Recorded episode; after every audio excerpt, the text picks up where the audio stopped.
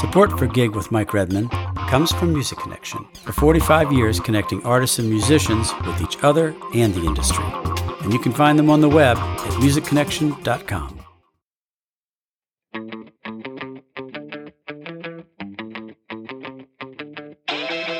Hi, everybody. Welcome to Gig. I'm your host, Mike Redman. In 2023, we had so many amazing guests that I thought I'd do a two part wrap up. That includes composer and sound designer Dave Gross talking about maintaining relationships and having a music career at the same time.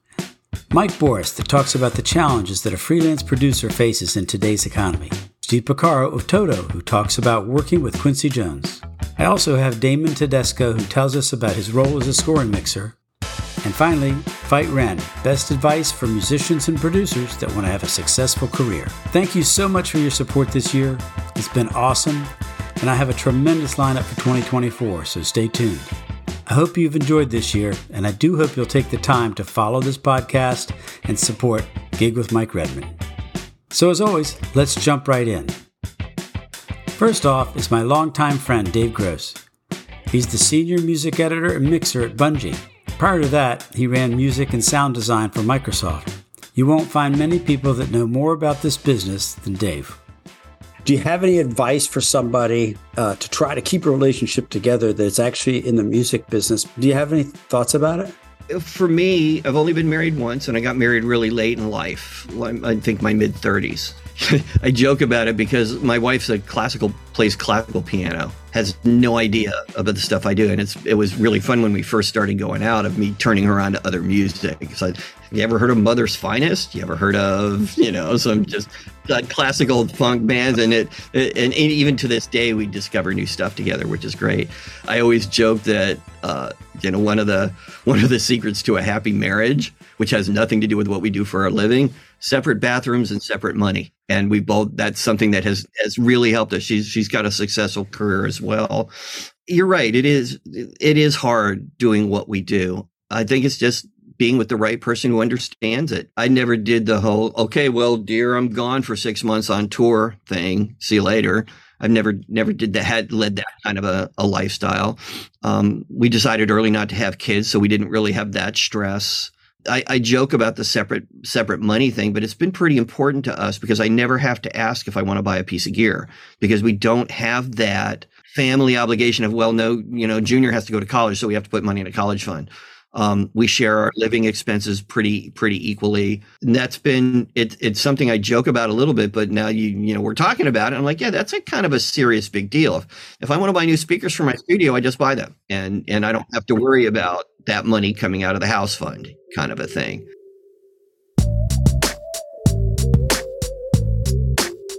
Next up, Mike Boris, who's been a close friend of mine for many years, was the director of music at McCann. For the past several years, he's been a freelance producer in New York City and a leader in the world of sonic branding for companies. As an independent producer, what are some of the challenges I think that face freelance contractors today in the business in general? Well, number one is just making a living, you know, obviously, but the problem is budgets are all over the place. Mm. So um, you got to step back from the budget and think about what's the best solution for my client and the brand. If I yeah. save the money, right.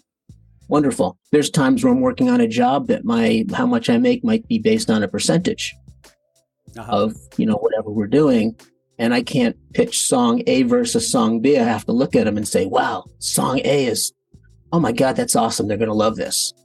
B, I'm going to make a little more money on. Right. I always keep myself in check and step back before I hit send and before I put things together, say, okay, what's the best for the job? Period. Take money out of the equation, focus on the creative. Because making money is lovely. I got a family. I still got one in college. As a lot of people say, this is a long game. It's not a short game. I want to keep clients happy and coming back and enjoy what I do. And that doesn't happen if you're short sighted.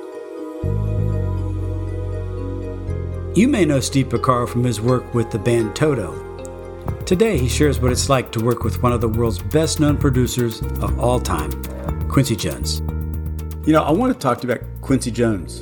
You know, what, I mean, you've worked with lots and lots of producers, hundreds and hundreds of sessions, right? Mm-hmm. What makes a, a, producer like Quincy stand out uh, and makes him different than other producers? Sure, it's easy.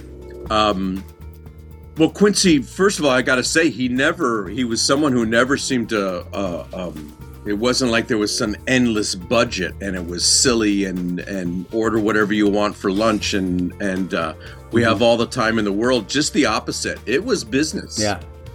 It was business, but but it was always what you were doing was always happening. It was always what you'd wind up doing for the most part was like, man, this is you know what I mean? He would make you feel so good about what Yeah. were doing. Yeah. Yeah. Now, he'd erase your stuff in two seconds after you left the room.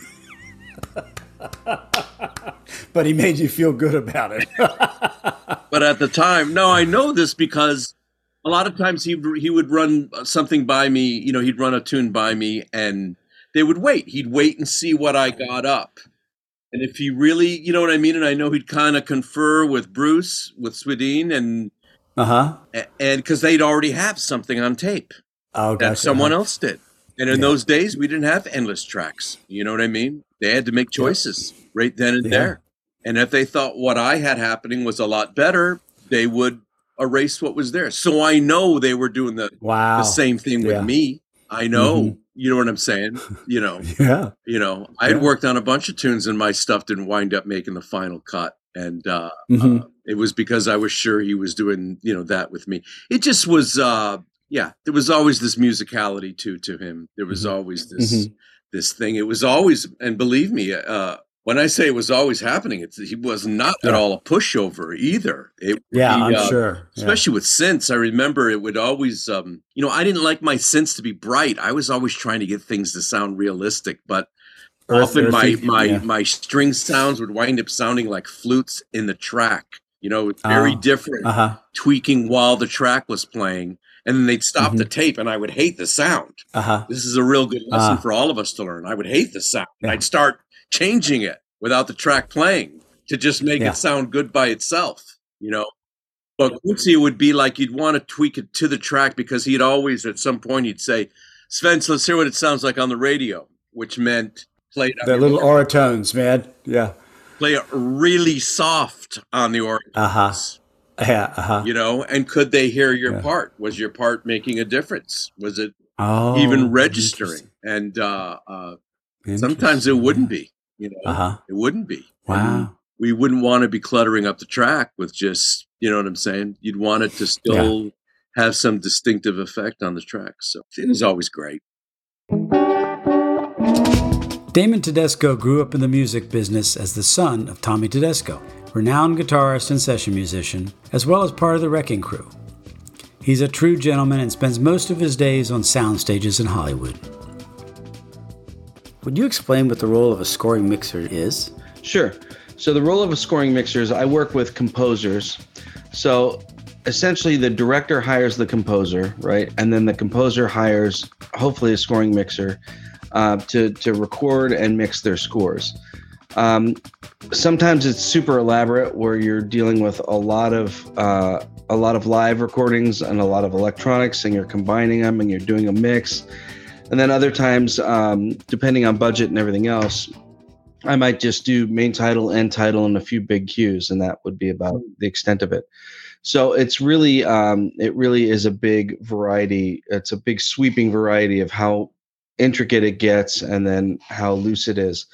On musicals and stuff like that, um, I just helped out uh, on Beauty and the Beast for a few days, which was great, and that's the thing that's coming out in I think a week or two um, on Disney Plus, I think. So that was fun. That was a lot of fun, but it was orchestral. But then prior to that, we did songs and then uh, did some vocal recordings and stuff like that.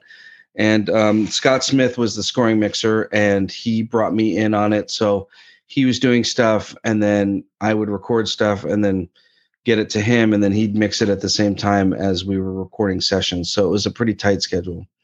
So um, yeah, a lot of the stuff recently that I've been doing is um, there might be a scoring mixer. Like um, I did a show called Willow, which is a Great TV show. show. that. What's that? I, I saw it. It's great. Oh yeah, yeah, it's Yeah. fun. So it just came out, and um, and Alan Meyerson, who's you know legendary scoring mixer, was doing a ton of work at the same time. So he's recording and then he would be mixing and then I would be recording for him. So it's a lot of tag teaming. It seems a little bit more like that nowadays because of the workload and the way schedules are. And last but not least, Veit Renn.